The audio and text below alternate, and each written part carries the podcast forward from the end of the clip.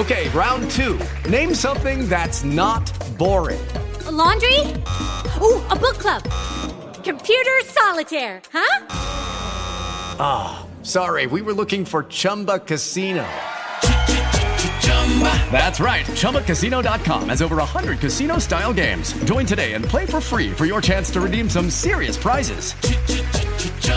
ChumbaCasino.com. No purchase necessary. Full prohibited by law. 18 plus terms and conditions apply. See website for details. Judy was boring. Hello. Then Judy discovered ChumbaCasino.com. It's my little escape. Now Judy's the life of the party. Oh, baby. Mama's bringing home the bacon. Whoa. Take it easy, Judy. The Chumba life is for everybody. So go to ChumbaCasino.com and play over 100 casino style games. Join today and play for free for your chance to redeem some serious prizes. ChumbaCasino.com. No purchase necessary. Void where prohibited by law. 18 plus terms and conditions apply. See website for details.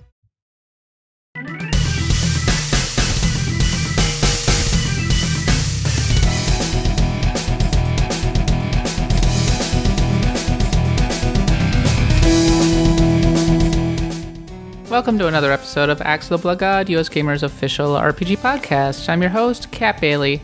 Joining me as always, my lovely co-host, Nadia Oxford. Hello, Kat. We had we had snow today, a little bit of snow. That is the very Canadian thing to say to me. Uh, I, I saw that you have flurries, which for the non-initiated means you had little bits of snow, just little bits How coating could- the ground. Yeah, Katie uh, asked me, "What's flurries?" I'm like, "How do you not know what flurries is?" I guess. She grew up in California. I mean, Oh my goodness gracious! I remember flurries very well from when I was growing up. But uh, yeah, so we got a lot to discuss in this episode. We're going to talk about the departure of Hajime Tabata from Square Enix. We're going to investigate the very strange appeal of Geno from Super Mario RPG.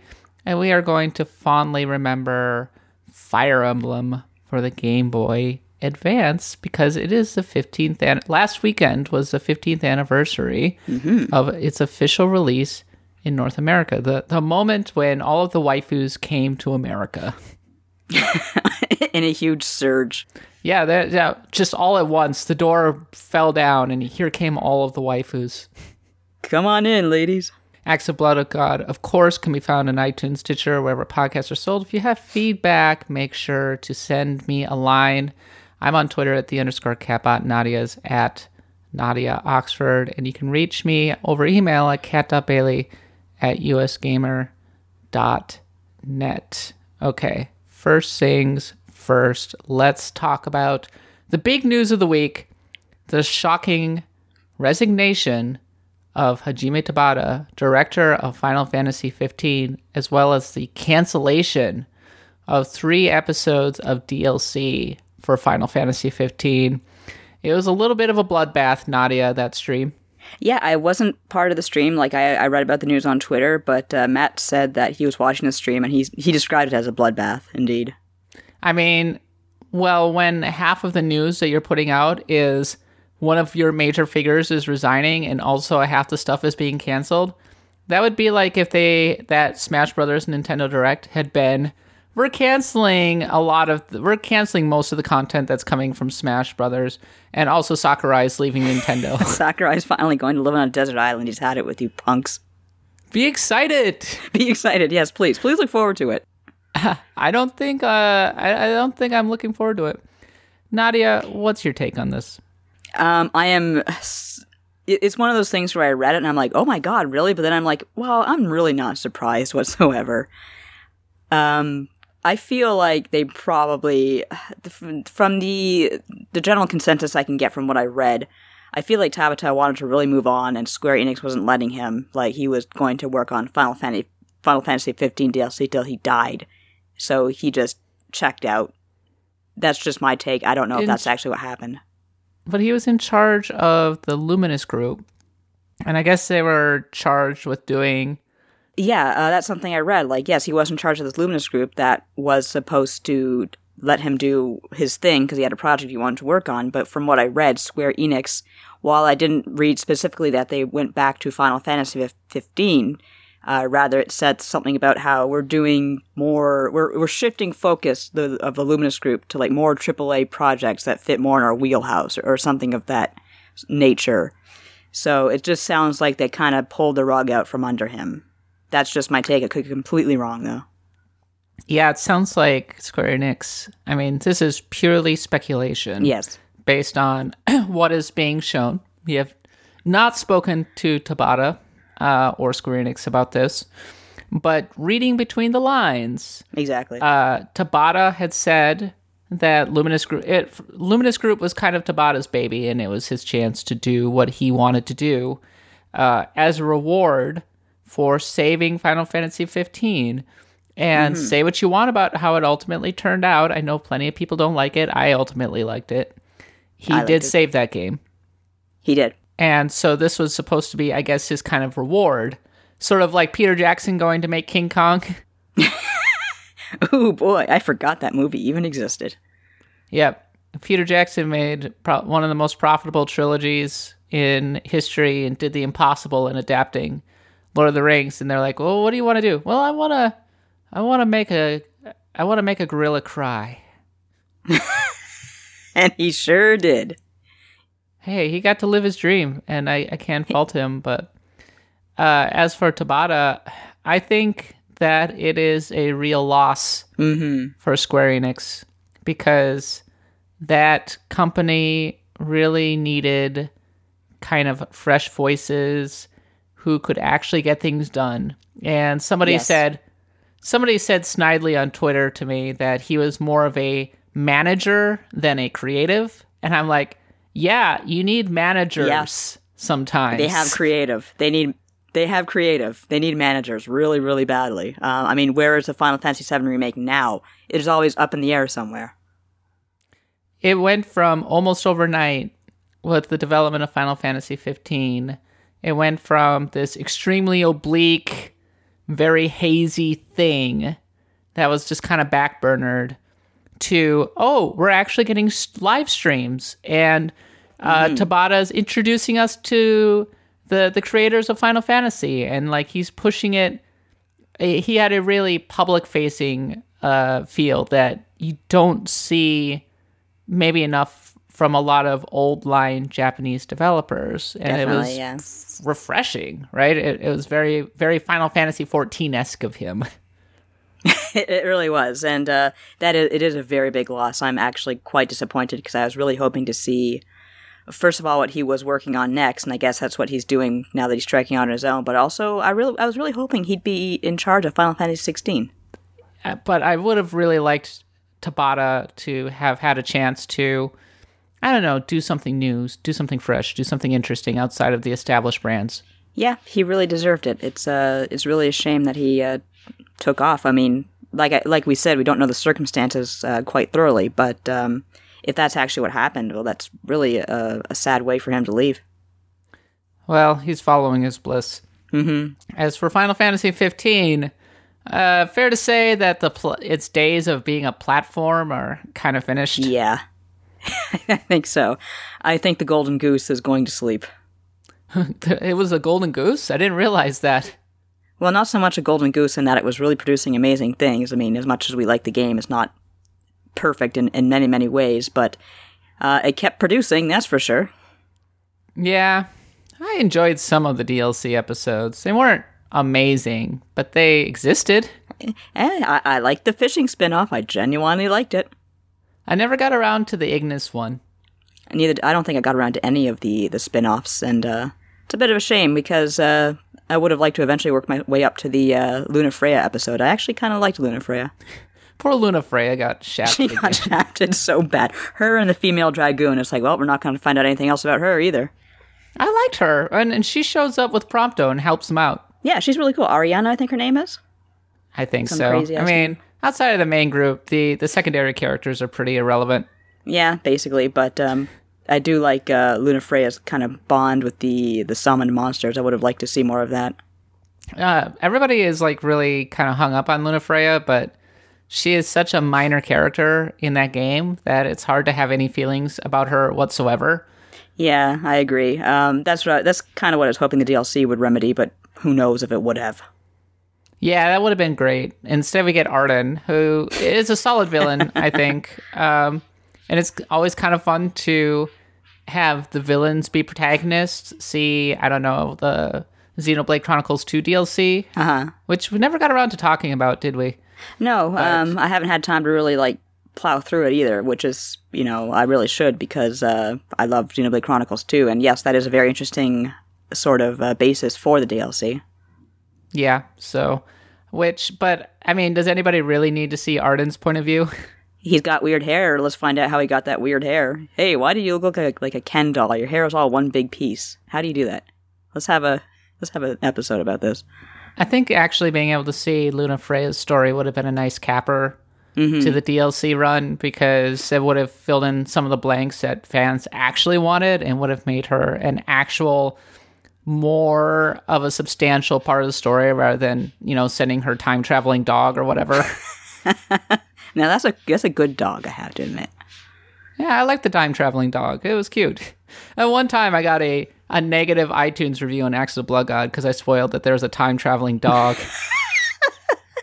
that is the most somehow like that is just Blood God colliding with Square Enix right there. We spoiled the time traveling dog. I'm sorry. It sounds like the multiplayer's dead too. Yeah, um, what was it called? Companions or something like that. We we had fun. Comrades. We played that that. Yeah, we had fun for John one stream Cena. with it. It was John Cena and you were Chocobo. I can't remember how that went down. I seem to recall it going down really badly. Yeah, uh, I, I think there was like problems, technical problems. Yeah, just a little bit. But final thoughts on Final Fantasy 15 because this is kind of it. Uh, yeah. Um, I mean, all all hats off to Tabata for saving that game because um, I think I read something recently saying that he went out and asked people, "Hey, what do you think about Final Fantasy?" before he went really got to work on the game, and people were like, "Final Fantasy, who cares about that anymore?" And he made people care. Um, going to Otakon two years in a row since uh, the game is out, um, there is still a heck of a lot of cosplay of the boys. They are still very popular. They are still much loved, and uh, yeah, he basically uh, took this series from semi obscurity and, and made it a, an, an icon again. So good for him yeah, he did make me like the boys, which I never thought would happen. Yeah, the boys uh, are great. Yeah, I have fond memories of all four of them.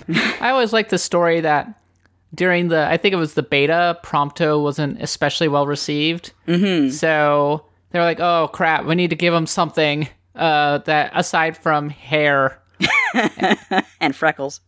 And freckles and being kind of like a younger, more annoying Cloud uh, he's oh. going to be the photographer. There we go. All right. Yeah, and they use that to great effect in the game. Yeah, I think uh, my favorite thing in Final Fantasy 15 is that at the end you can pick the one picture because mm-hmm. you're taking picture. Like it actually is that the only game that actually incorporated the photo mode into the story.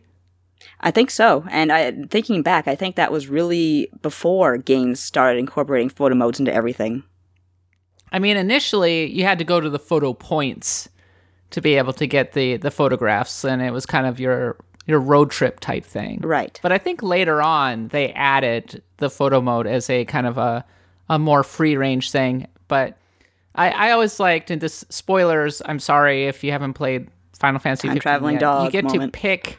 You get to pick a photo, one of the photos you took, um, as kind of a remembrance of your entire trip one more final thought on Final Fantasy 15 is I, I decided I really liked it when I, gosh, as soon as the you start the training moment and Carbuncle is sending you messages on your like text messages on your phone. I just think that oh, the, the, re- the weird demo. The weird demo, and I was I was just off surgery, and I had just come home from the hospital, and I was high as a kite. And this was like the most amazing experience of my life because I'm like, oh my god, he's sending me text through my phone. I'm gonna cry. It's so cute. So yes, shout out to Final Fantasy 15 for the carbuncle moment. Okay, Nadia, before we continue on to our mini Fire Emblem retrospective, uh, you did an investigation into Geno. Yes. Um, who is a much requested character in Super Smash Brothers. Geno was in Super Mario RPG, and as I admitted to you off air, I beat Super Mario RPG many, many years ago, and I don't remember Geno at all. Hmm. Uh, yes, he did admit that to me, and he also said he's kind of freaky looking. He is freaky. He's like, he looks like Pinocchio, like a maybe a or maybe a character from the Island of Lost Toys in the Rudolph the Red the Red Nosed Reindeer. He does, special. doesn't he? He looks like he. Yeah, that's where he looks like. Well, I was getting that weird Christmassy vibe from him. Okay, that okay. Yes, that does make sense. He does look kind of like he belongs in a, a what is called Rankin Bass uh, animated special about Christmas. No, I will give you that. I saw people comparing him to Boba Fett, and I'm like, what is he a bounty hunter? That's actually kind of cool. That would that would be cool, actually. Yeah, that would be very cool. But no, he's not. He's he's a he's an angel from the Star Road, and he inhabits the body of uh, a toy that some kids playing with. oh, so that's why he looks like he's from the Island of Lost Toys. He's literally a toy. Yes, yes, he um he is, as I recall correctly, the the sword that splits the heavens. Uh, Exor, I think his name is. He damages the Star Road on his way down, and if the Star Road is damaged, then you can't wishes can't be granted. So Geno comes down to Earth or wherever Mario lives, and uh, he inhabits the body of this doll because he's technically a spirit. He doesn't have a corporeal form, and uh, yeah, and that's the body he possesses for the game. And uh, here's the one moment with Geno that really kind of irritates me is how he literally tells Mario, uh, you know, this kid had dolls of Mario, Peach, Bowser, and Geno, and Geno's like, Geno was the strongest looking doll, so I took him. And I'm like, oh my god, that is such a Square Enix thing to say, isn't it? It's like Kingdom Hearts before there was Kingdom Hearts. We don't need your characters, we got our characters, thank you. Yeah, Square Enix tried to shoehorn in their own characters, and a lot of people still love Super Mario RPG. But I'm not going to say that Mallow and Geno were the strongest parts of those of that game. I have, yeah, I, I enjoy Geno. I think he, I think he was neat, but it, that part of that is nostalgia. I will admit fully. Uh, I played a Mario RPG over and over again back in the day. I used to play a lot of my old games over and over again because it's all I really had for games. And uh, yeah, Geno is. Um, I think Geno is fondly remembered because number one, he's kind of a a cool, detached character. And for a lot of people, Super Mario RPG was their entry RPG, and Geno was maybe their first exposure to that that trope, that cool detached trope. Whereas you and I had by that point played, of course, like Final Fantasy IV, you know, six, Chrono Trigger, and this wasn't exactly new hat to us. Everybody always so it always feels like when it comes to Smash Brothers reveals, people are always going, ah, but I want this character. Right now, it's Geno and Yeah. Waluigi. Waluigi, wah, wah, wah. It has been Geno, though, and this is something I noted in a piece I wrote that's up on US Gamer right now. You can go pursue it if you like. Uh, Geno has been the number one request, as I recall, since Snake was first introduced in in that Smash Brothers Brawl trailer, and that's when Nintendo kind of like said, "Hey, doors open to third party characters now." And of course, uh, Geno belongs to Square Enix. He's not a Nintendo character technically. So people really wanted him because even though he's not a Nintendo character technically, he is very close to the Nintendo cast. I mean, he's just a grumpy looking puppet. Even if he can shoot friggin' missiles from his hands, he He's- he's, he's certainly not a character I would ever pick. I would probably pick him. I think he'd be interesting to play as. I mean, we already have the Mii Fighter puppet, uh, sorry, Mii Fighter Geno skin or whatever the hell that was. May as well have Geno. I also never used the Mii fighters. And I don't think anyone used them, to be honest with you. I, I've come around to some characters. Like I actually came around to An- uh, to to Villager from Animal Crossing. I'm told that Villager in the right hands can be absolutely devastating, and I believe it.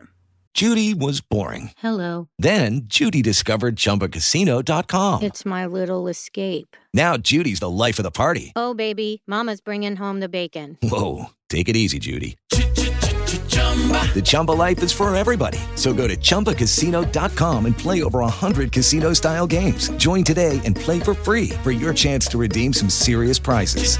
chumba ChumbaCasino.com. No purchase necessary. Void where prohibited by law. 18 plus terms and conditions apply. See website for details. With Lucky Land slots, you can get lucky just about anywhere. Dearly beloved, we are gathered here today to. Has anyone seen the bride and groom? Sorry, sorry, we're here. We were getting lucky in the limo and we lost track of time. No, Lucky Land Casino, with cash prizes that add up quicker than a guest registry. In that case, I pronounce you lucky. Play for free at LuckyLandSlots.com. Daily bonuses are waiting. No purchase necessary. Void were prohibited by law. 18 plus. Terms and conditions apply. See website for details.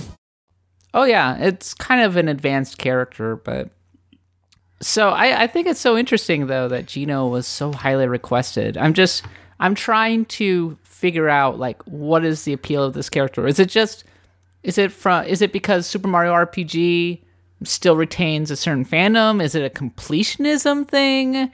Is it the fact that it harkens back to a particular time period when Square Squaresoft and Nintendo were best buddies? Um, I think it's all uh, it's a little bit of all of that, but I think nostalgia is the is the main contributing factor. I feel like Mario RPG, as much as I still like it, it has been surpassed by Thousand Year Door, uh, which has It's a very different game, isn't it? it does, but it's still it's still a very RPG-ish Mario RPG, for lack of a better term. I don't even know how to describe it, but I, mean, from a writing perspective, yeah. I mean, Thousand Year Door was phenomenal, in- incredible writing. yeah, I'd Uh, much better than Mario. RPG. Oh yeah. Um, but uh, one thing I said in my piece that I wrote is I think a lot of people remember the ending for Mario RPG, and it's actually a little bit of a sad ending, and I where Geno goes back to the sky, wherever the hell he came from, and the way it's choreographed is actually very, very good. Uh, the Mario RPG ending is still one of my favorite endings. It has like one of the best soundtracks on the SNES, and that's, as we know, is a a system that is not lacking for great ending scores for JRPGs, but Mario RPGs is, is really up there. And I think a lot of people associate that sort of sad melancholy with Geno, and they just kind of want to see him back because he never came back. Man, I never. I, I really don't remember Mario RPG that well. Apparently not. Apparently, Geno was a very important part of that game. He was like the main crux of the story. He was a, or at least like a major spoke of the story. When I look at Geno and Waluigi, like in the desperation for these two characters, all I can think is that fans are, forgive me, kind of scraping the bottom of the barrel at this point. We've gotten pretty much everything we could possibly want. We even got Bayonetta We have and Cloud and I mean Pac Man and Mega Man and all of these wonderful guest characters. But no, we need Geno too. Well, like I said, people have been asking for Geno long before any of these others showed up, so I can kind of understand their viewpoint, but I also understand your viewpoint. I feel like it doesn't get better than that cloud reveal. That was just the the the climax of hype for me. That and of course Mega Man. That gave me a little hope that Capcom hadn't forgotten about Mega Man, although for a long time afterwards they still didn't do anything with him. Well, I remember, yeah, when uh, Smash Brothers Brawl, uh, like Snake got revealed, and that was a wonderful surprise. That was funny. And then That Sonic got revealed, and that was an even better surprise. But people were mad because Mega Man didn't get revealed too, Yeah, but then he did. which just goes to show that reveal. people always want more. No, people always want more. The ravenous, blood-sucking monster is always wanting more, more, more, and they want Geno. Smash Brothers Ultimate though is gonna it's like my most anticipated game for the rest of the year. It's going to be a lot of fun, and um, it is. You're going to have a lot of fun with it, especially because you live in a house with like four other people. Oh, three other people, yeah, but and three only three of us play actually play Smash, but that's enough. Yeah, as long as you got three, you're good. Yep. Yeah. I just hope the online's good. I why? Because I don't know. I guess I could play with my husband, but um. But then again, if I play online, I'm going to get smushed in a, in a minute, and I'll be like, I'm not doing that ever again. So yeah, never mind. Nintendo Online has never been good, and if Capcom is still struggling to some extent to absolutely get the online and one of their fighting games perfect, I simply cannot see any scenario where Smash Brothers has good online. Yeah. Although, well, we made it work back in the Wii day, and you want to talk about bad infrastructure back then. It was horrible on the Wii. It was awful. It was unplayable. Yeah. Like it was actually unplayable. It was, yeah. Although it was fun to download other people's stages. Well, Geno, uh, apparently TIL is a big part of people's desire in Smash Brothers Ultimate. It has been since Smash Brothers Brawl. Yep. Uh, but I, I'm curious to know, like, do you, does Geno retain a fond place in your heart? let me know in the comments or send me an email, kat.bailey at usgamer.net, or tweet at me at the underscore katbot. So uh, let's remember uh, some Fire Emblem, shall we?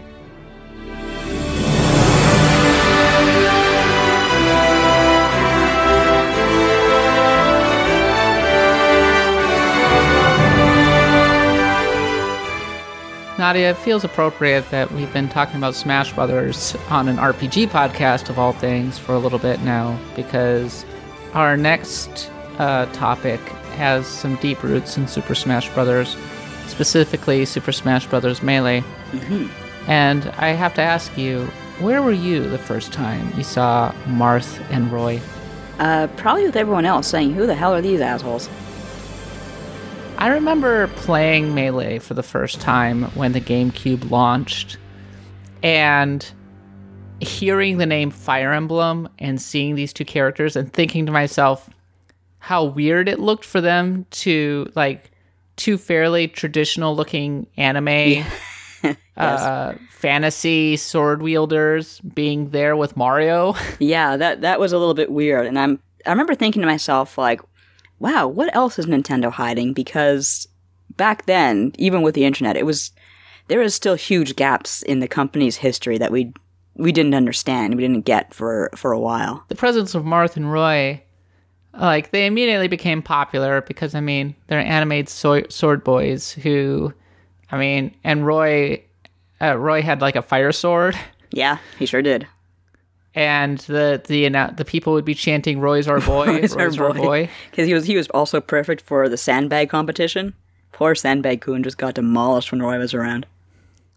On GameFAQs, apparently one of the biggest flame wars of the early 2000s was Roy versus Marth. Really, I could see. Yeah, I could see uh, GameFAQs evolving into a flame war like that. to this day, like Marth ended up winning because Marth mm-hmm. ended up being in every other subsequent Smash Brothers. True. Where Roy like was relegated to DLC Yes. in Smash Brothers for the Wii U. Yes. But but I mean they really kind of set things off and this was kind of the moment when Nintendo was like, okay, well, I guess maybe this is a good time to bring Fire Emblem to America. And Nadia, I don't know if you remember, but times were kind of changing a little bit on on handheld because I mean, we had gotten Advance Wars in 2001 Mm-hmm. and we were starting and we got uh let's see Final Fantasy Tactics Right. Advance in 2003 and RPGs were very like settled into America after 5 years or so on consoles and the time was kind of ripe for Fire Emblem to come in what are your memories of this period Uh, I remember enjoying Advance Wars and then uh, kind of going over onto Fire Emblem for the Game Boy Advance and enjoying that a little bit more because I always felt.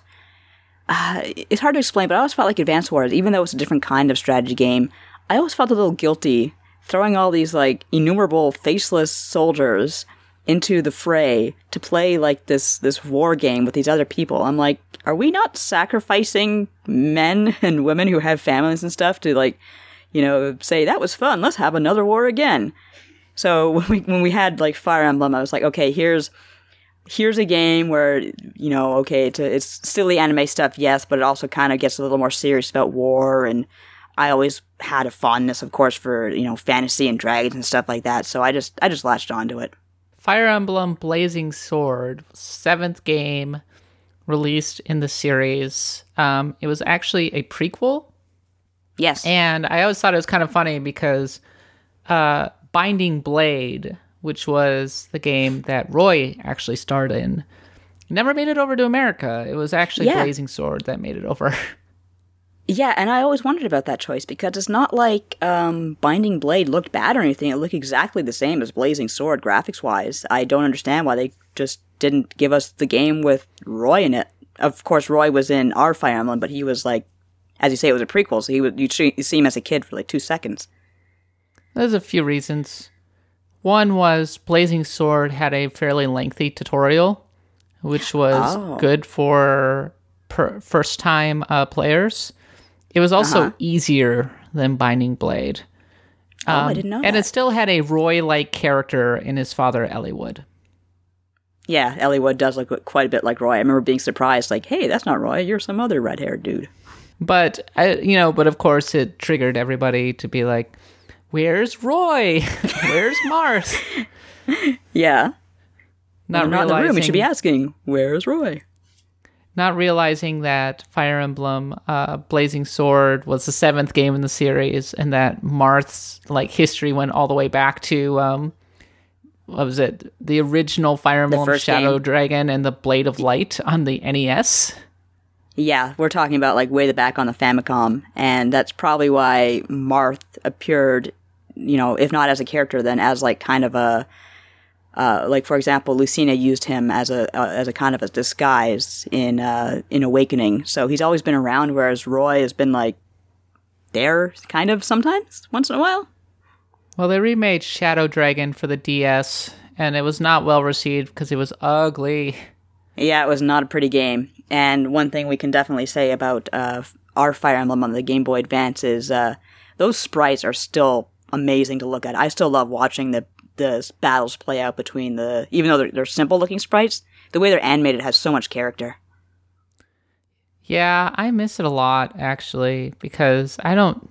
So I play, as I have mentioned occasionally on this podcast, I play a lot of Fire Emblem Heroes.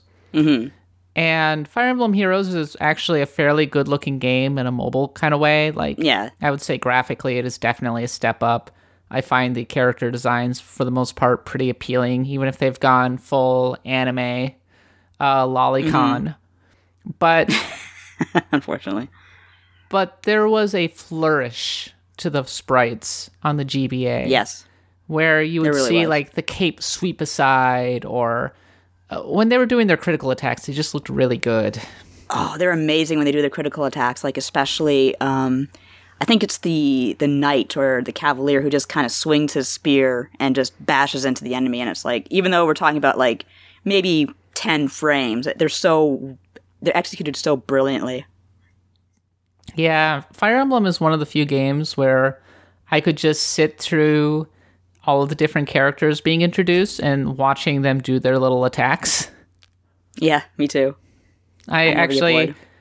I wrote a a lengthy retrospective for Blazing Sword over on the site, and I, I included that just because I, I felt like it highlighted the sprite work really well, Mhm. and and plus it was the first time we ever got to hear the famous Fire Emblem anthem. Oh, that's right. Yes, through that tinny Which- Game Boy Advance speaker, which wasn't bad though. It it did its best. Yeah, I had a GBA SP. People forget that the SP did not actually have a headphone jack. That was pretty terrible. Yes. I had headphones that could plug into that horrible jack. I mean, but then Apple just copied it years later, the same thing. Apple and Nintendo copying the worst of each other since forever. yeah, Nintendo is a trendsetter. Now everybody has that horrible thing. Thanks, Nintendo. I really appreciate that. I had this terrible little tail dangling off my iPhone at all hours. So I think I've told this story before on the podcast, but I discovered Fire Emblem. Before Fire Emblem, I was pretty allergic to anything having to do with tactics, turn-based tactics, or like uh, like grids, because it was kind of intimidating to me. Oh, really? uh, being a you know a console gamer for the most part, and like liking action games, it took me a while to get properly into RPGs. Uh, and then I played Advance Wars for the first time because I didn't have anything better to do, and I ended up really enjoying it and getting into it. And it was a like a very accessible way to get into war games. And so after that, I picked up Fire Emblem, which I was like, oh, this is just Advance Wars, but with RPG characters. Cool, I can I can get into this. And then I fell completely in love with it, and yeah, I mean it it really did the trick on me. Um, it's interesting. So like the first ten missions in the original Fire Emblem, um, you meet Lyn, who is Right. She's a, a late like a, a noble who's been exiled to the plains. Her parents have been murdered by bandits. She's living alone in a hut. And Yes. interesting narrative device. You are you are taking on the role of a tactician that is actually never shown on screen, kind of like Robin from the later games. And she addresses you like she's talking to you. And she looks at you. it's kind of a cynical like way to approach it because i see a lot of gacha games do this to make you yes. feel like oh they're your best buddies so you want to buy more characters right? But it, it really did the trick on me at the time. Yes yes i remember that now. She looks at you and is talk and talks to you directly. And then over the course of the next 10 missions a kind of mini arc plays out where you're playing mm-hmm. as lyn and you're meeting some characters, like just a few characters, and you are basically trying to defeat a petty enemy and reclaim her noble seat. Um, everybody's a noble. All of the heroes are always nobles in Fire yes. Emblem, except Ike. Except Ike. Ike is a mercenary. He fights for his Ike, friend. Yes. Who doesn't? Everybody's fighting for their friends. Well, well you know what? Maybe I don't want to fight for my friends. Maybe I want to just fight for myself sometimes. Okay? Is that so hard? There are plenty of Fire Emblem characters who want to do that, I'm sure. At the time, Nadia, I actually really liked the tutorial. But I was also playing Fire Emblem for the first time, and I imagine that if I played through it now and it were mandatory, I would find it a little slow. What do you think of it? Um, I well, for me, it was certainly necessary because even though I had played uh, Advance Wars, uh, Fire Emblem Fire Emblem systems are quite different, so we kind of needed that tutorial. And I'm actually surprised that the game that preceded it didn't have a tutorial. Why did uh, why did our Fire Emblem have it? Fire Emblem isn't exactly hard to get into. I mean, compared to Final Fantasy Tactics, it's downright simple. Well, which dunce. is kind of its beauty, right? I mean, yeah, yeah, it's fairly hard, and you have to really think about the way that the ways that you have the characters interact with one another and that kind of thing, mm-hmm. and which swords they use. But it's certainly not as complex as you, you don't have to, for example, equip skills on them. Right? That's true. So, uh, in that respect, like Fire Emblem is one of those games that once you understand the weapons triangle, you can kind of pick right up. Yeah, and of course, remembering the weapons triangle isn't nearly as hard as remembering like 15 damn Pokemon types and all their weaknesses. I know. Uh, we were looking through old Pokemon guides this morning, and we were looking at our old Pokemon X and Y guides, and it had the the big table. Oh yes, God bless. And I was like, "Oh my God, is it really that complex? I guess it is, isn't it?" It kind of is. Like I always forget what's what, except for there was a comic uh, by Awkward Zombie that has the uh, kind of these funny mnemonics that people use to remember, you know, lesser known Pokemon weakness types, and it's like okay, why is uh, why is flying? Uh, sorry, why is fighting strong against uh, or weak against uh, flying? Well, because you can't punch a bird, can you? Nope, you can't. True. But you can punch through a rock. You'll probably hurt your fist, but you can do it.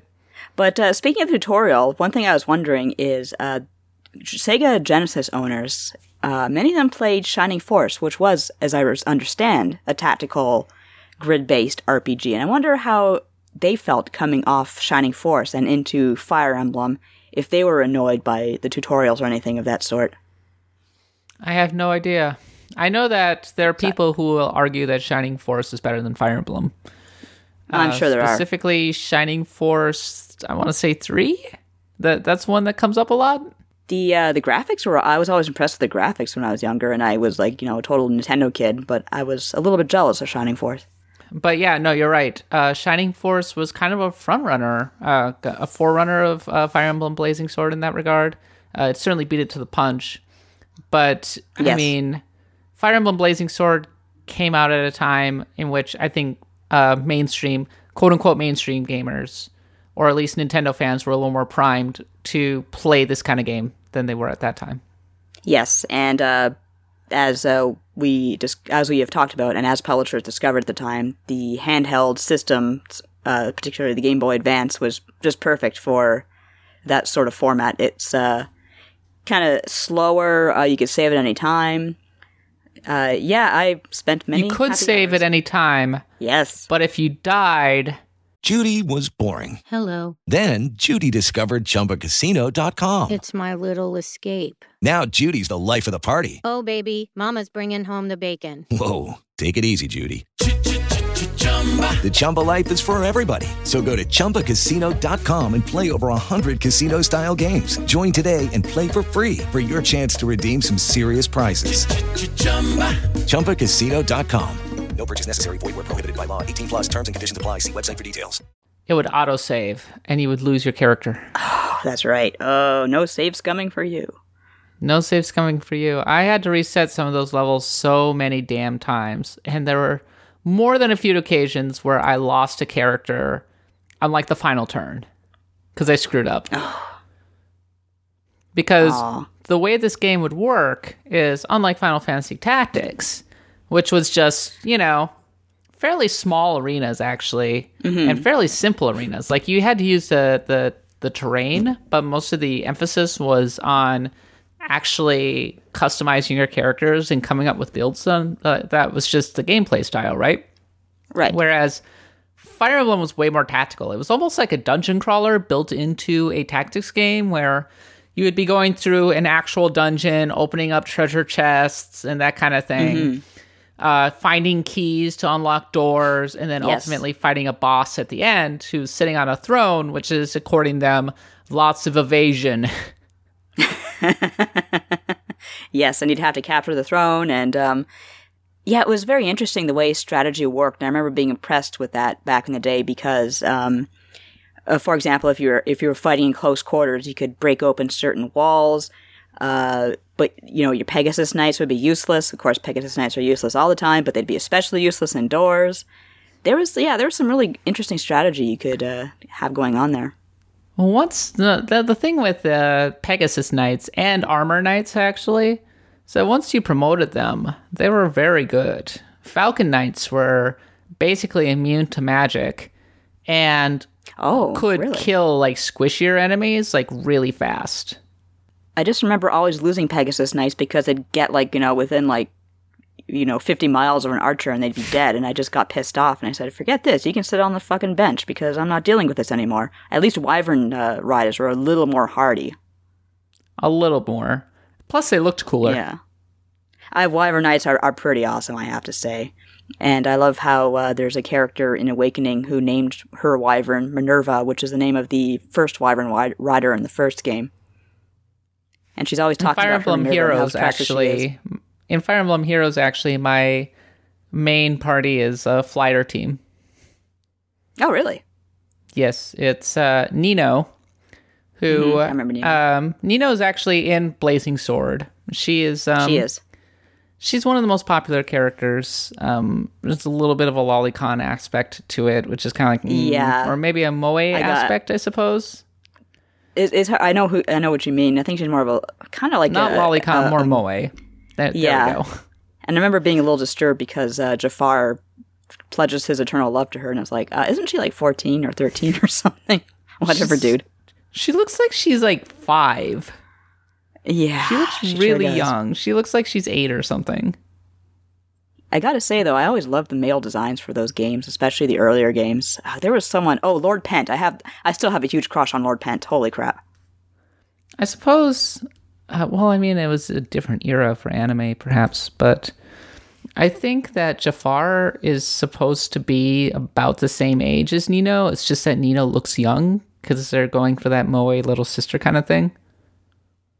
Yep. sure, let's call it. I but have no she idea. To be honest. she tries as best she can. But Nino is a very tragic character because her mom is her I, I don't know if it's her mom or her, her adopted mom is like one of the chief villains in the game. Oh right. Oh my god. Yes. She basically mistreats Nino and doesn't teach she's supposed to teach Nino how to become a powerful mage but doesn't teach Nino anything. And Yeah. Nino basically has to she's like the abused orphan. She's the Harry Potter of Fire Emblem. Aww. Except and when you recruit her, she comes really late in the game. She's like Right. level five. Oh, right. She doesn't know anything. But I never built her up, but I'm assuming that if you build her up, she becomes like a powerhouse. Yes. Um, She's TV the tropes Donnie. called it magic po- Magikarp power. Marsh, that's exactly what it is. It's like uh, uh, that little kid with the pot on his head from Awakening, Donnie or some, whatever his name was. Like he if you nurture him because he's like just some kid from a backwoods village. If you like train him up, he becomes like a monster. Yeah, that was one of the characters in Sacred Stones. Like you could get a trainee, and if you turned them into an armor knight by the end, like basically they were invincible and could not be killed. Yeah, that, that is totally Magikarp power. but yeah, I never used Nino. I, I don't think. I usually used characters like I had a thing for archers. Archers I really enjoyed good. the archers, uh, especially once you promoted them to snipers. Um, Yes. There was one character who would ride around on a horse. Uh, I, I liked the, char- the the character class that would promote and ride around on a horse and have a bow. Oh, And- um, yes, I know what you're talking about. Is it troubadour? No, troubadours are healers. but, Troubadours uh, are the healers, which I always uh, they would promote to Valkyries. That's right. Um, and I always had one of those because you could give her a tome that would let her heal the entire heal the entire map. Yeah, she's a little OP. Very useful, I should think. Yes. In Fire Emblem Heroes, um, Lyn has an alt where she rides around on horseback with the bow, and she is one of my primary characters because she's kind of OP. Yeah, you're right though. The mounted archers are extremely useful in that game. and extremely cool. Yeah, very cool. It is pretty awesome. I, I we were talking about the sprites earlier, and I always liked Uh-huh. how they would do this little trot thing and Yes. then shoot. Yeah, yeah, like the horse, like they he, they do the move, and then the horse kind of goes back into position, and does this little like kind of this prance almost. Uh, Blazing Sword also introduced us to the a, a few of the tropes of Fire Emblem. Uh, there's a character named Marcus who begins the game promoted, um, Mhm. and that is he's supposed to be a crutch character, Right. And uh, uh, supposedly a, a lot when I played Fire Emblem back in the day, I remembered a lot of sites being like, "Don't use Marcus because his stats growth is really bad, so he's going to end up being left behind by everybody." But now Uh-huh. I read that apparently he's really strong still, even at toward the end of the game. Yeah, but you're right. That's a is that where that trope started? Because yes, you're right. Every almost every Fire Emblem game since has always had that crutch character who is kind of starts off the game promoted and helps you through those, those tough areas. Like my favorite being um, Frederick from Awakening, the bisexual butler knight. God, he's amazing. So you would spend a lot of time just kind of using them to soften up tougher enemies, and then you would finish Yes. them off with characters that you actually wanted to promote, and then eventually, and then eventually you would just kind of leave them on the bench. But they'd be like, "My children have grown up. I am so proud." There's a lot of talk about character tiering in the original Fire Emblem, um, and people have said that Lyndis and Eliwood are actually weak. But I mean, my recollection was always that they could just tear through um, enemies without any problem. It it feels like fire the especially on kind of the lower difficulty levels. It doesn't really matter who you use because they're all good. Yeah, they're all very good, and also, uh, I always was a little bit paranoid to use lords, even though yes, they are quite powerful. Because if they die, it's game over.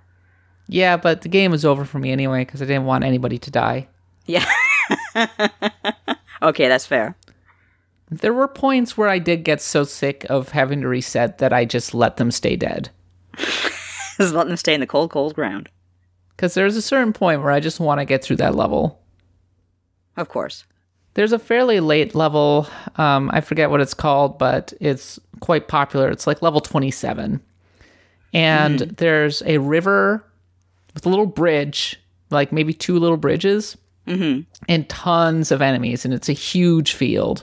Oh. And a lot of people really like that level a lot, but it's also quite hard because there are tons of promoted enemies to be fighting. They're coming in from all sides. You have to distribute your armies really well. I remember I had a couple of characters sitting on those bridges, basically just hacking and slashing through them.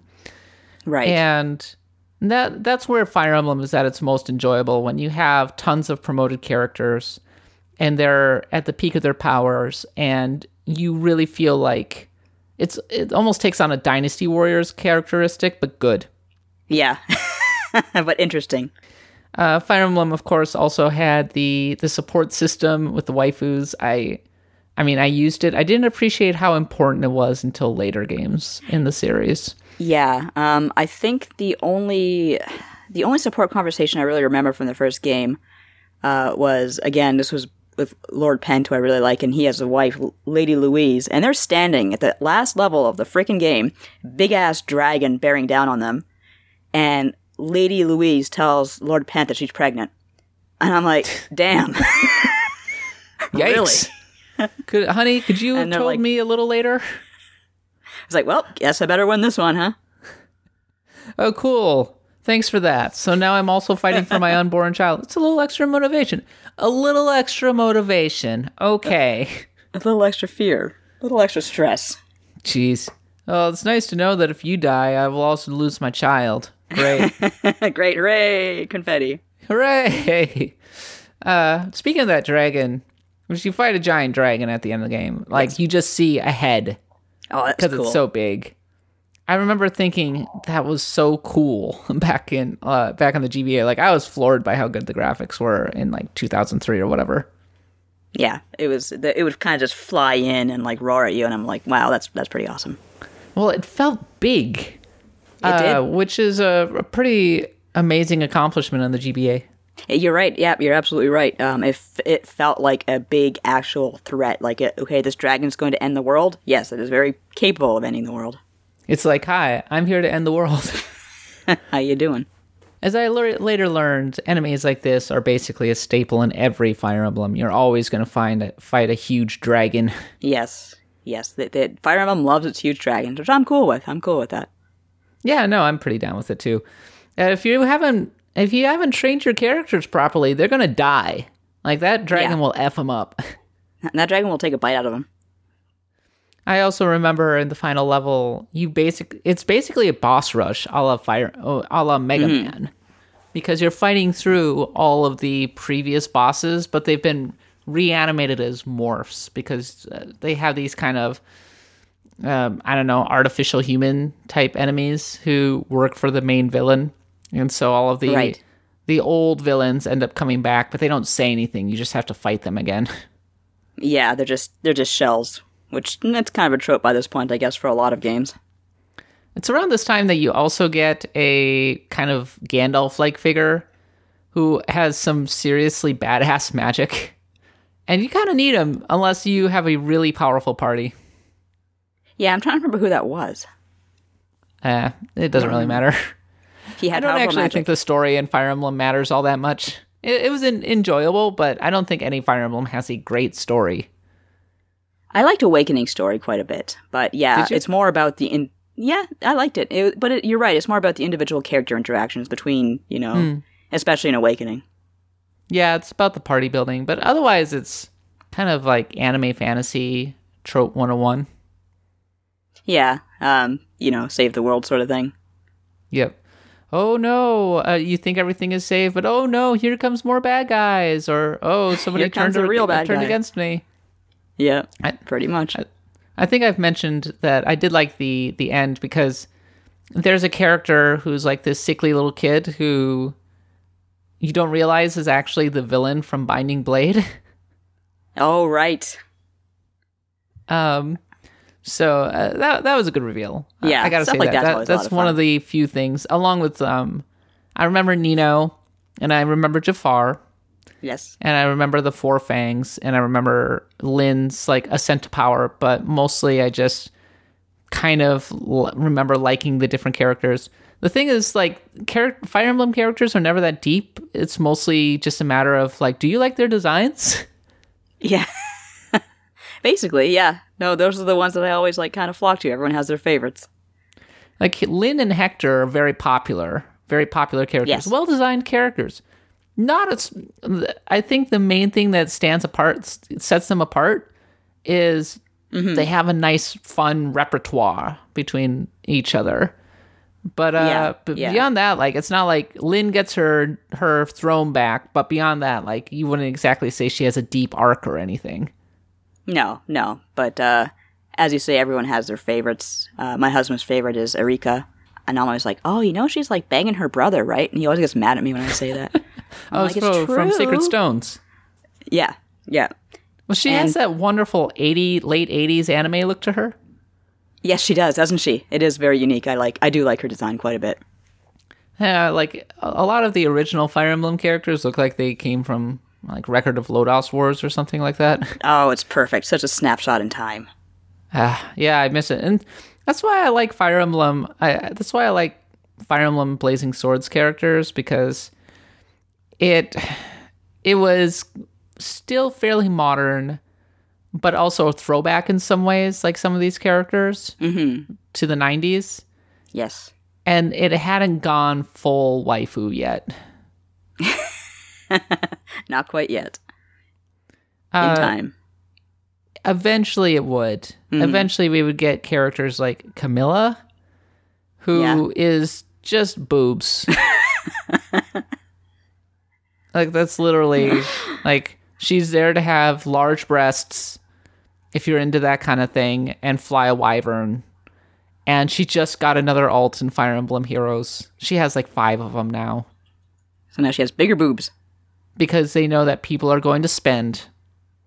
So, Fire Emblem Blazing Sword. Looking back, Nadia, what do you think its legacy is? Uh, I think it's the game that really got us all into Fire Emblem, and obviously it stuck because God knows we have Fire Emblem games out the wazoo now, and I'm I'm happy with that quite a bit, and I'm actually very much looking forward to what's next on the Switch for Fire Emblem. So I am I am happy they took a chance on Fire Emblem and gave it to us. I was going back to our old episodes. I think it was right around the time that maybe Conquest came out Mm-hmm. that we did the Rise and Fall and Rise of Fire Emblem. Mm-hmm. which I mean, we talked a little more broadly about how Fire Emblem had like kind of burst onto the scene in America, then became a very hardcore niche series, then was on the verge of Yes. dying, and then Awakening revived it uh, through the power of waifus, which um, it was kind of a mixed blessing because once intelligent systems realized that that's what sold, not hardcore uh, tactics. Like they went all in on it. Now, to Oh, their they credit, they haven't completely sold out because uh, Fire Emblem Conquest, for my money, is one of the best Fire Emblems ever. Uh, especially, certainly from a gameplay perspective, I, I think the story of Fire Emblem Conquest is pretty dumb, actually. but I think that from a sheer level design perspective, it is tremendous uh, all the way through. Uh, but also, we have games like Birthright and Fire Emblem Heroes, which are like, nope, nope. Here, are, here are all the characters that you, you're just gonna make them kiss. It's, who cares about No the tactics? kiss. Just make the characters kiss. It's it's okay. Yep. Make babies so they can be strong. when I look at Fire Emblem Blazing Swords Legacy, I see a game that really struck a good balance between uh, being hardcore and being fairly accessible. Mm-hmm. Because it, yeah, I had a protracted tutorial, and uh, the initial difficulty levels were fairly easy, but it picks up toward the end in difficulty terms. And if you really want a challenge, like the challenge is there because Yeah. you can play uh, through the Hector. So you can play through hard mode after that, and then you can play through Hector hard mode, and you're rewarded by seeing the story through the perspectives of Eliwood and Hector. Which, if you invest in those characters, and I mean, I liked them. I, I thought they were cool. Yeah, I like them too. Yeah, it was cool to be able to play through again and see additional story scenes where you get to see what they were doing while another character was off somewhere else. And Right. especially the Hector hard mode could be very difficult. Did you ever get a chance to play the Hector hard mode? No, but I love the name. I, Hector hard mode. I I liked Hector, and I was always sad, like to bring things full circle. I was always sad that he never made it to Smash Brothers. Right. No, I would have liked to see him in Smash Brothers. Uh, just with the he's a he's an axe wielder, if I'm not mistaken. Yeah. I always thought that Hector would have been a good choice just because he would have been a fun, like kind of heavy character. Yes. Uh kind of in the yes, vein definitely. of like uh kind of in the vein of, you know, say Bowser or something. But instead, Right. because by the time Brawl came out, they were pushing the uh, Path of Radiance series, which is a whole different can of tomatoes. Um, they they were pushing uh, they were pushing Ike, and in, Oh, in fact. I would say Smash Brothers pretty much popularized Ike. It's like it's why Ike is one of the most popular characters. Yeah, easily. And no, I would have preferred a uh, a heavy like um like Hector. Yeah, I mean, it would have differentiated him from, say, another sword boy, as it were. Like Ike is still kind of a heavy, but he also has a giant sword, which okay. And it wasn't until Smash Brothers Wii U that we finally got Robin.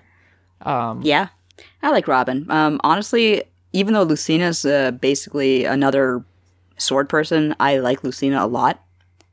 Uh, I think Lucina's her just a Marth clone. In terms of fighting, yes.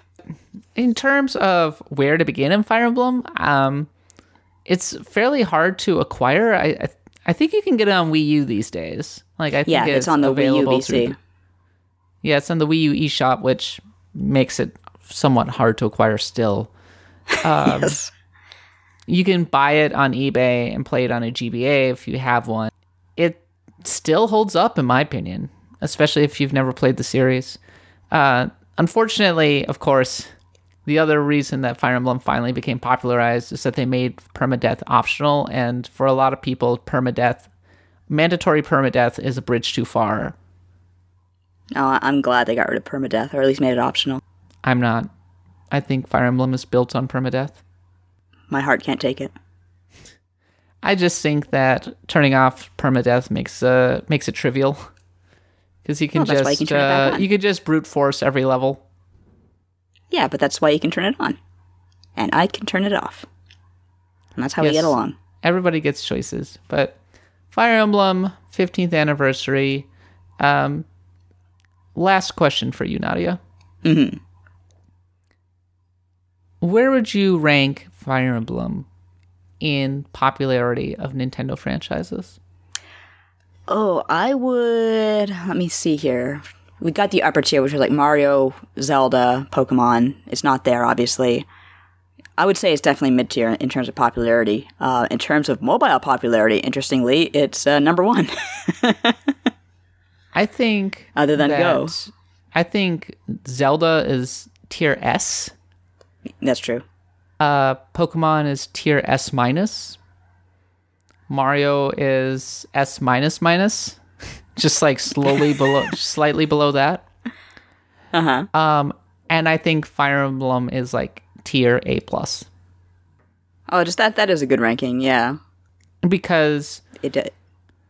once upon a time I would have said it's mid tier, Uh huh. but I think that it has grown substantially in popularity since Awakening, and Yes. has perhaps developed more of a more of a mainstream gamer fan base. It'll never break into that Zelda kind of like top tier, it's getting covered by CNN kind of stuff, Exactly. Yeah. but it is still going to be a big deal when it comes out on Nintendo Switch and it's going to sell quite a few copies and I'm sure it's going to be extremely controversial in the gaming community because of course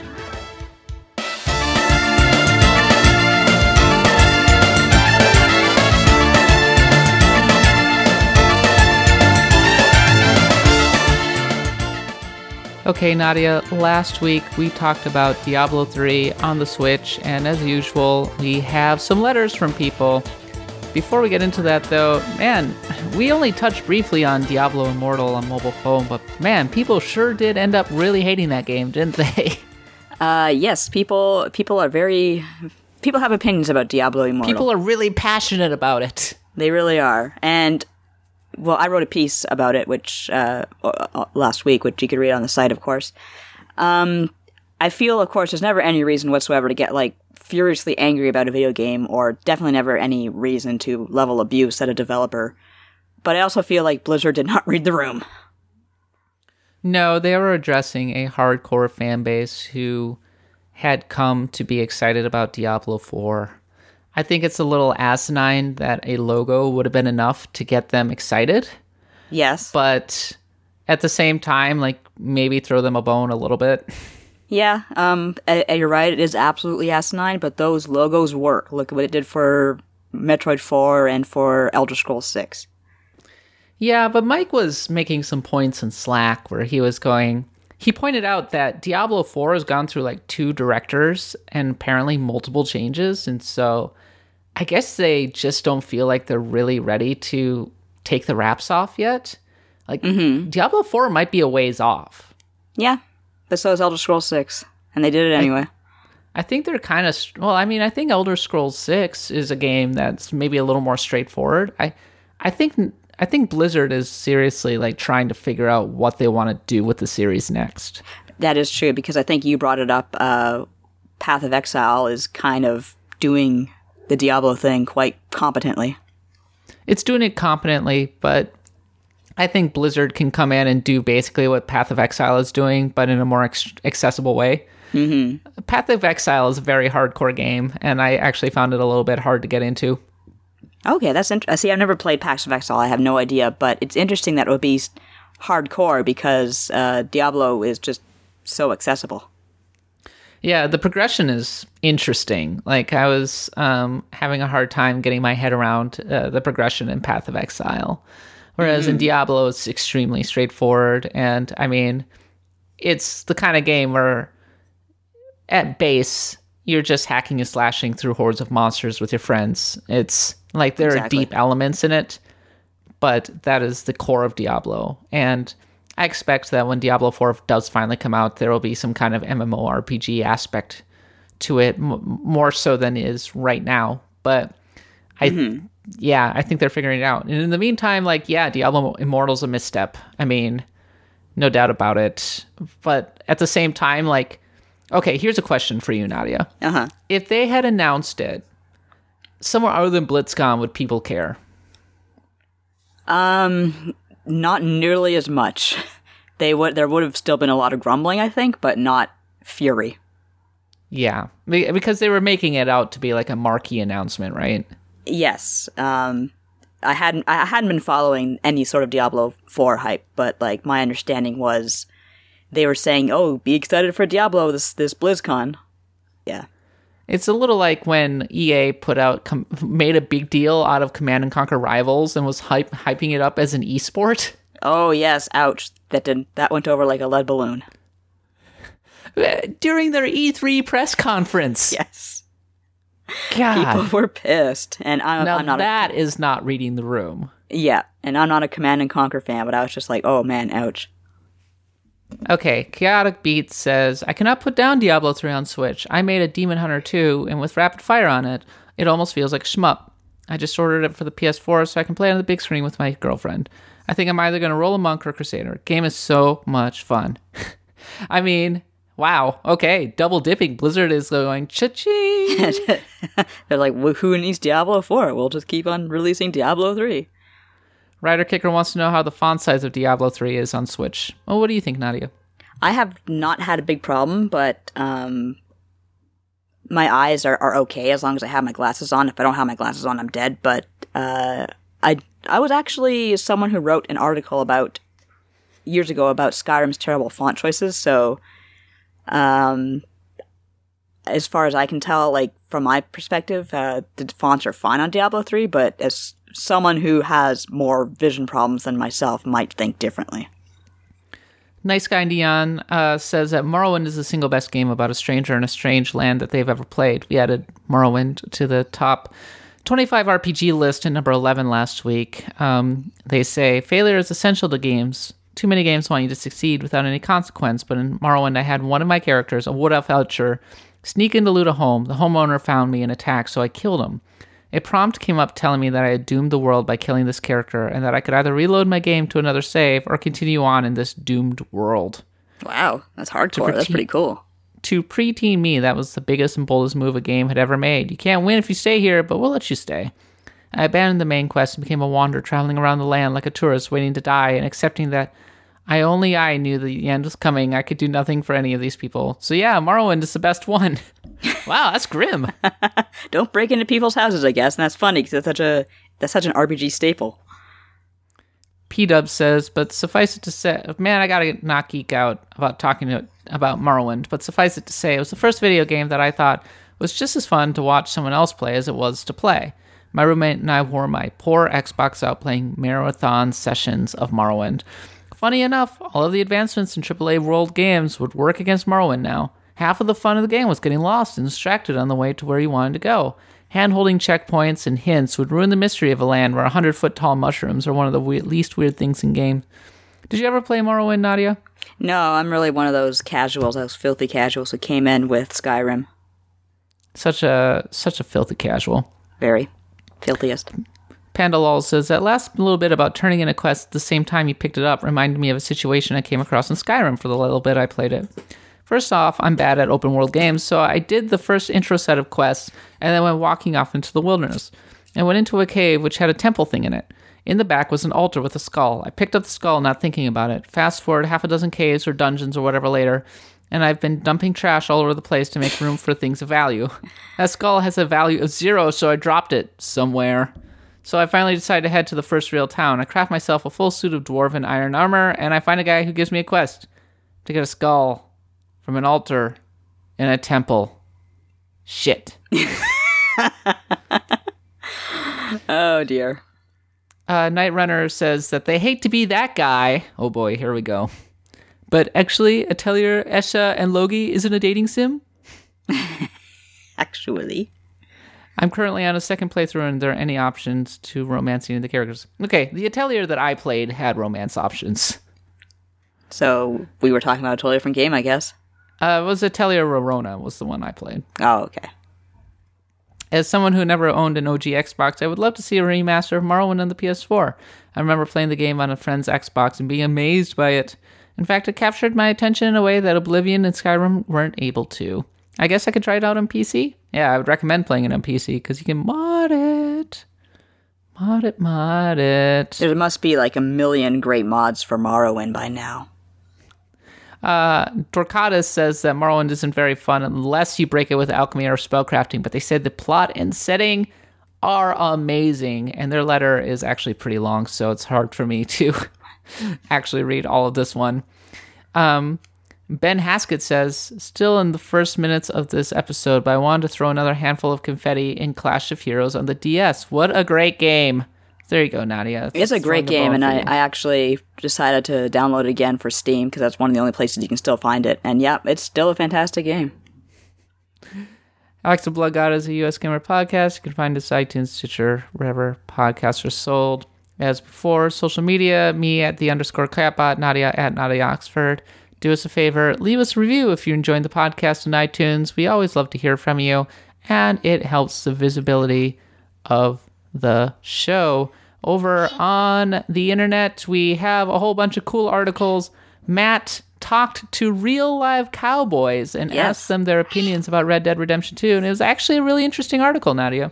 Yeah, um, it's actually uh, a lot of fun to read, and I, I heartily recommend it because uh, he got a, a, some really interesting responses from people. I remember at first being not so hopeful for the article because he was telling us about how his earliest responses were people saying, "Oh, I don't play games. I don't have time for that. They're for children." But um, I think he started to hear from younger ranchers who, for example, started telling him about how the Switch is so perfect in during calving season because you, you know during calving season you're up and down, in and out, and just take your Switch with you while you're waiting for your cow to give birth. I wrote about Morrowind. You can go read the companion piece for that. Uh, Katie did five Hitman 2's disguises that shouldn't work, but somehow do. yes. And we ranked the fi 20 PlayStation Classic games ranked from best to worst, in which I discovered, hmm, you know, there are only really eight good games on that list. If that, that's a little being a little generous. I, I don't honest. think so. I mean, Ridge Racer is a good game. You just put it way too low, Nadia. Okay, I put Ridge Racer too low, but I mean, uh, am I gonna play Final Fantasy VII again if I have it on my Vita? Am I gonna play Metal Gear Solid again when I have like a remaster hanging around somewhere? You know what I mean? Uh, is there a remaster of Metal Gear Solid? I don't know. Maybe. There's not. Okay, God, Nadia. that shut me up. The Final Fantasy VII remake is never coming out. No, no, but it's great on the Vita because it's just it's like playing and it has come into the Switch for God's sake. There you go. Final Fantasy VII on the Switch. It's not the remake. I don't care. It's a portable Final Fantasy VII. I'm good. I'm sold. There was a news article earlier this week about Tetsuya Nomura being like, you know, it'd be fun to revisit the compilation of Final Fantasy. I'm like, no, no, just No, finish the freaking game. Just just put down whatever you're thinking of and go finish the game. And please don't give us another compilation of Final Fantasy VII. I will I will throw myself off a cliff. Mini rant. Just they should have let Nomura finish Kingdom Hearts 3 and put somebody else on Final Fantasy VII remake. Okay, that's I- all I, I have totally to say agree. about that. I Give agree. it to uh give it to Tabata. I don't know. Give it to Tabata so he can throw it in the garbage on his way out. I guess. he would have done a competent job. But yeah, you put Final Fantasy VII on the top of the list. I don't know if I agree with that, but maybe you have a strong opinion on that. I do. But uh, maybe we'll discuss that next time. So yes. Let's. Thanks for listening. Until next time, for Nadia and myself, happy adventuring.